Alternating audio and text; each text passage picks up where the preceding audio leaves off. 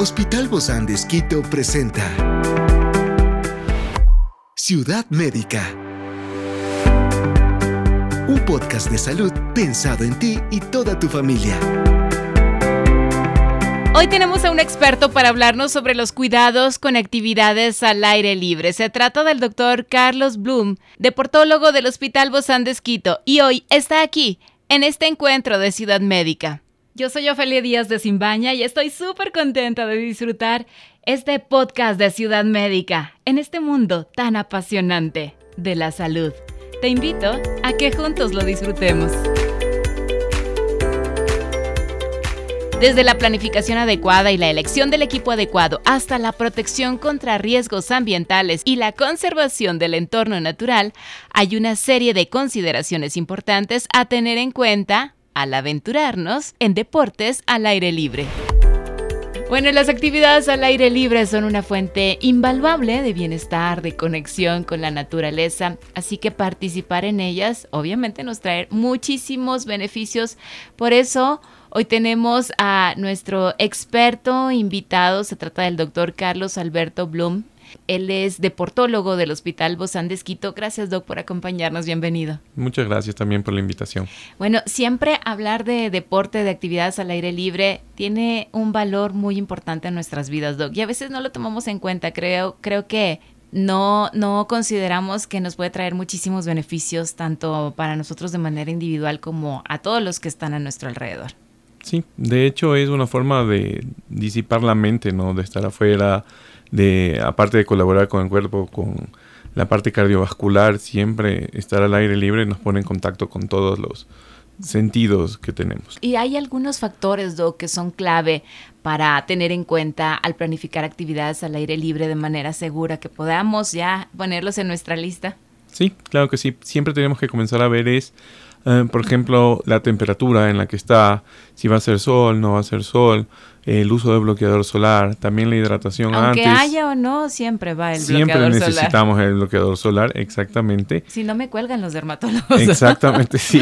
Siempre, en todo momento debemos usar el protector solar y también considerar la parte de hidratación.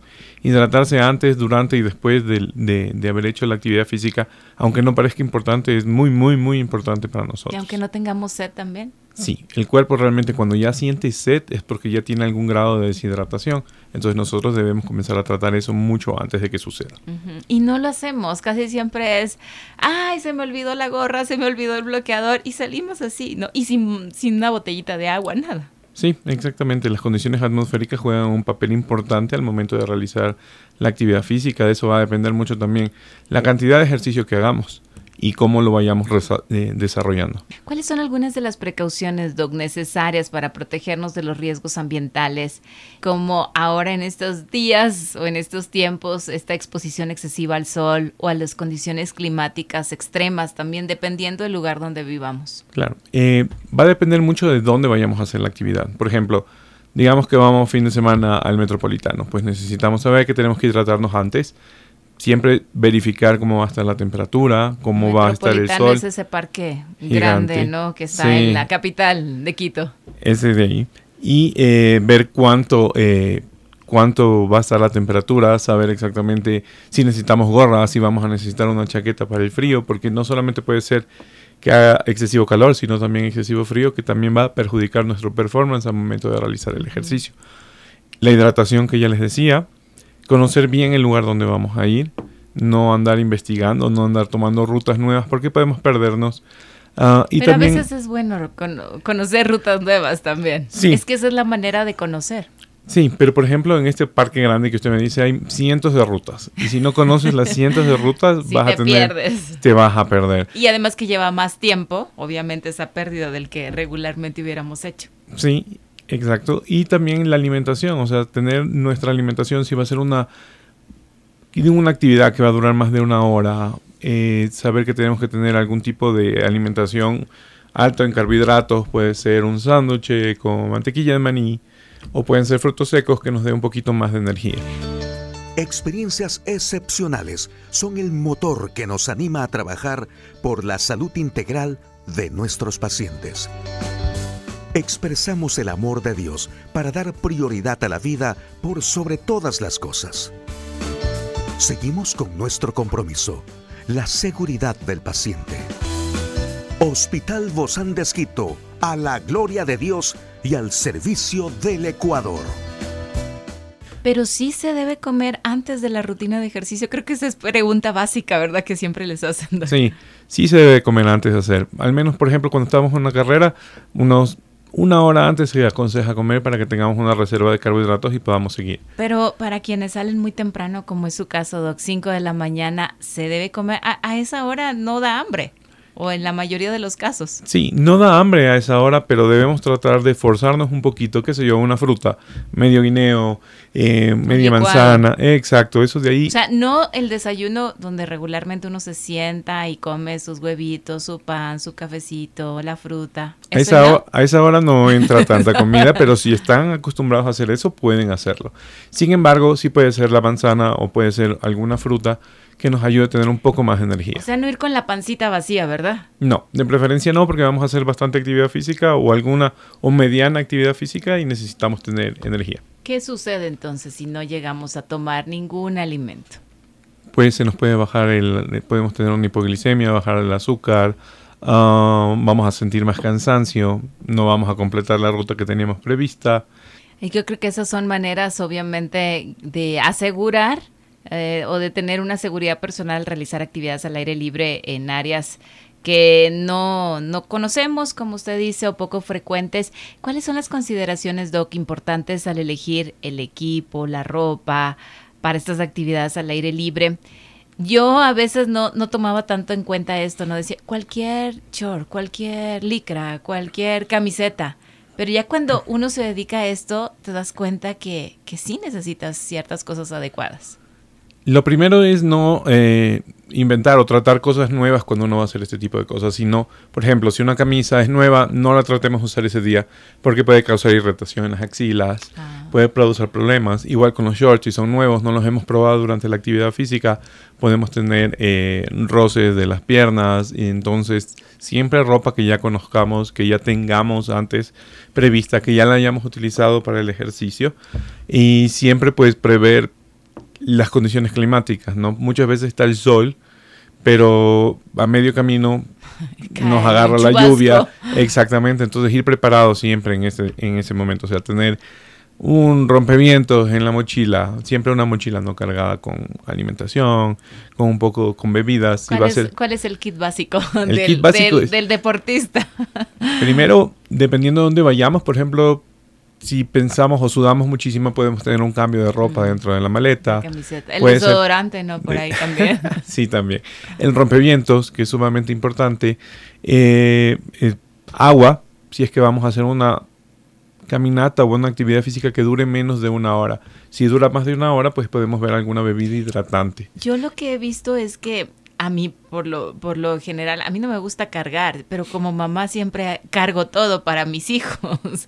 Y, y a veces la mochila se vuelve muy pesada también. Con tantas cositas, llevo una cosa, el bloqueador, el agua, la comida, y así se va cargando y se suma eso y ya, o sea, mi ejercicio es cargar la maleta. Sí, exactamente, o sea, los niños, bueno, ocupan bastantes, bastantes cosas y Sí, es parte de salir a hacer eh, ejercicio al aire libre, tener una maleta que pueda tener nuestras, nuestros utensilios. Exacto, gorras, bloqueador, agua, bebida hidratante si va a durar más de una hora, un snack, una barra de energía, eso. Todo eso es importantísimo. Todo eso es sumamente importante. Yo creo que la planificación es lo más importante, saber a dónde voy, qué voy a hacer, cuánto va a ser mi tiempo, cuánto me voy a demorar para poder eh, tener un poco más de, exactitud en qué voy a necesitar. Hay prácticas que son obviamente mejores para minimizar estos impactos ambientales durante actividades al aire libre y promover al mismo tiempo la conservación de la naturaleza. ¿Cuáles serían estas, Doc? Las prácticas para, bueno, el recicle, no dejar nada botado por, por más de que comamos en algún lugar, llevarnos nuestra propia basura, tratar de usar lo que son termos eh, reciclables o las botellas de agua reciclables. No, estas que compramos una botella y luego la tiramos. Exacto, no, guárdela, guárdela y la usa en el próximo viaje y la tiene ahí. O los termos, si compra un termo de aluminio que nos sirva para poder tener el agua a una temperatura correcta, que también es importante, ¿no? La temperatura del agua que debemos tomar. ¿Los termos es mejor entonces eh, estos de aluminio, de plástico? Sí, que con, los de aluminio que, que BPA free, o sea, que sean libres de BPA, pero que sean Um, que conserven el frío, porque siempre mejor y una forma de mejor hidratación es con un agua a una temperatura un poco más alta de la que está el ambiente. Y el agua fría disminuye la sed también, entonces nos va a ayudar mm. bastante. Entonces, Doc, ¿estas bebidas hidratantes son aconsejables o es mejor el agua simple, el agua natural? Si, si la actividad física va a durar más de una hora, una bebida hidratante. Si la actividad física va a durar menos de una hora, pues con el agua estamos perfectos. ¿Por qué? ¿En qué te ayuda? Pues la, otra bebida, esta bebida. Se, considera, se, considera, que después de la hora nosotros comenzamos a perder más electrolitos, entonces necesitamos eh, reponerlos y por eso la bebida hidratante en actividades que duren más de una hora. Hay personas, obviamente, con esto de que está de moda las caminatas, ¿no? Estos los 10K, 15 y bueno, muchas otras caminatas más. ¿Cuáles son estas precauciones necesarias para evitar lesiones, accidentes durante estas actividades al aire libre, Doc? Como sedentarismo, ciclismo, escalada, caminatas y muchas más. Siempre eh, acudir a tu médico deportólogo antes de realizar cualquier actividad física o para el comienzo de realizar cualquier actividad física. Si vas a hacer el gimnasio, si vas a hacer alguna carrera, si tienes planificado, ahora estamos cerca del Ironman de Manta, que ya tuvieron que haber hecho toda la planificación. Y pues eh, eso, hacer siempre una planificación de qué vamos a hacer no se puede tomar el ejercicio a la ligera, tiene que ser progresivo, tiene que ser con tablas de entrenamiento, planes de entrenamiento, conocer frecuencias cardíacas, momentos en los que tengo que hacer más ejercicio, menos ejercicio, inculcar el reposo obviamente en el paciente, pero en definitiva sería visitar a su deportólogo para comenzar una actividad física. Ay, doc, o sea que es toda una estrategia, ¿no? Esto no es solo vamos a caminar, ya estoy. Exactamente, sí, e implican muchísimas cosas que ahora estamos tratando de que la gente sepa que el deporte tiene que ser hecho desde un punto científico, o sea, bien tratado, bien llevado. Ciudad médica. Claro, para tratarnos bien y para obviamente tener los resultados que, que estamos esperando. Y sobre todo porque no es cuestión de decir, ay, ahora necesito tener más tiempo para ir con el deportólogo, sino al contrario, no, qué bueno darme este tiempo para estar bien y poder realizar este ejercicio junto a toda mi familia, porque si no, después sale caro, sale más caro. Sí, sale más caro. En, realidad la prevención es algo que, vemos mucho. Um, trabajar con un equipo multidisciplinario, no solamente el, el deportólogo, el nutricionista juega un papel importante también, porque si tenemos que hacer una actividad física ya programada, ya sistematizada, un deporte en sí, necesitamos ya un equipo multidisciplinario que nos ayude a mejorar. Lo mismo sería, Doc, en esta planificación ahora en el tiempo de verano y que los niños, la mayoría están de vacaciones, ¿también se tendría que hacer lo mismo con los niños o cómo se, se nos adecuamos a esto? Ciudad médica. Bueno, los niños se dicen que ellos tienen que probar los deportes hasta los 8, 9 años, todos los deportes los que quieran. Y recién a partir de los 9 años comenzar la especialización en un deporte, si realmente ya la tiene ahí, si no se puede seguir probando los deportes. Ellos tienen unas demandas de ejercicio más altas que las de un adulto un adulto necesitará 150 minutos para estar saludable de ejercicio, para tener el corazón saludable. Un niño necesita 60 minutos diarios, es decir, 300 minutos a la semana para tener un corazón saludable, para disipar toda la energía que tiene. Ellos aguantan muchísimo más y hay que tratar de darles, para evitar el sedentarismo, para evitar la obesidad infantil que está llegando mucho al Ecuador, es tratar de mantenerlos activos, dejar menos tiempo en lo que son las tabletas, en, en este tipo de electrónicos y darles un poco más de actividad física. Muchísimas gracias, doctor Carlos Blum, deportólogo del Hospital Bozán de Esquito, por acompañarnos. Un fuerte abrazo, doc. Nos vemos muy pronto. Gracias. Esta es una producción del Hospital Bozán de Esquito con el apoyo de HCJB. Encuentra este podcast de salud en las redes sociales como Spotify, SoundCloud y todas las plataformas digitales.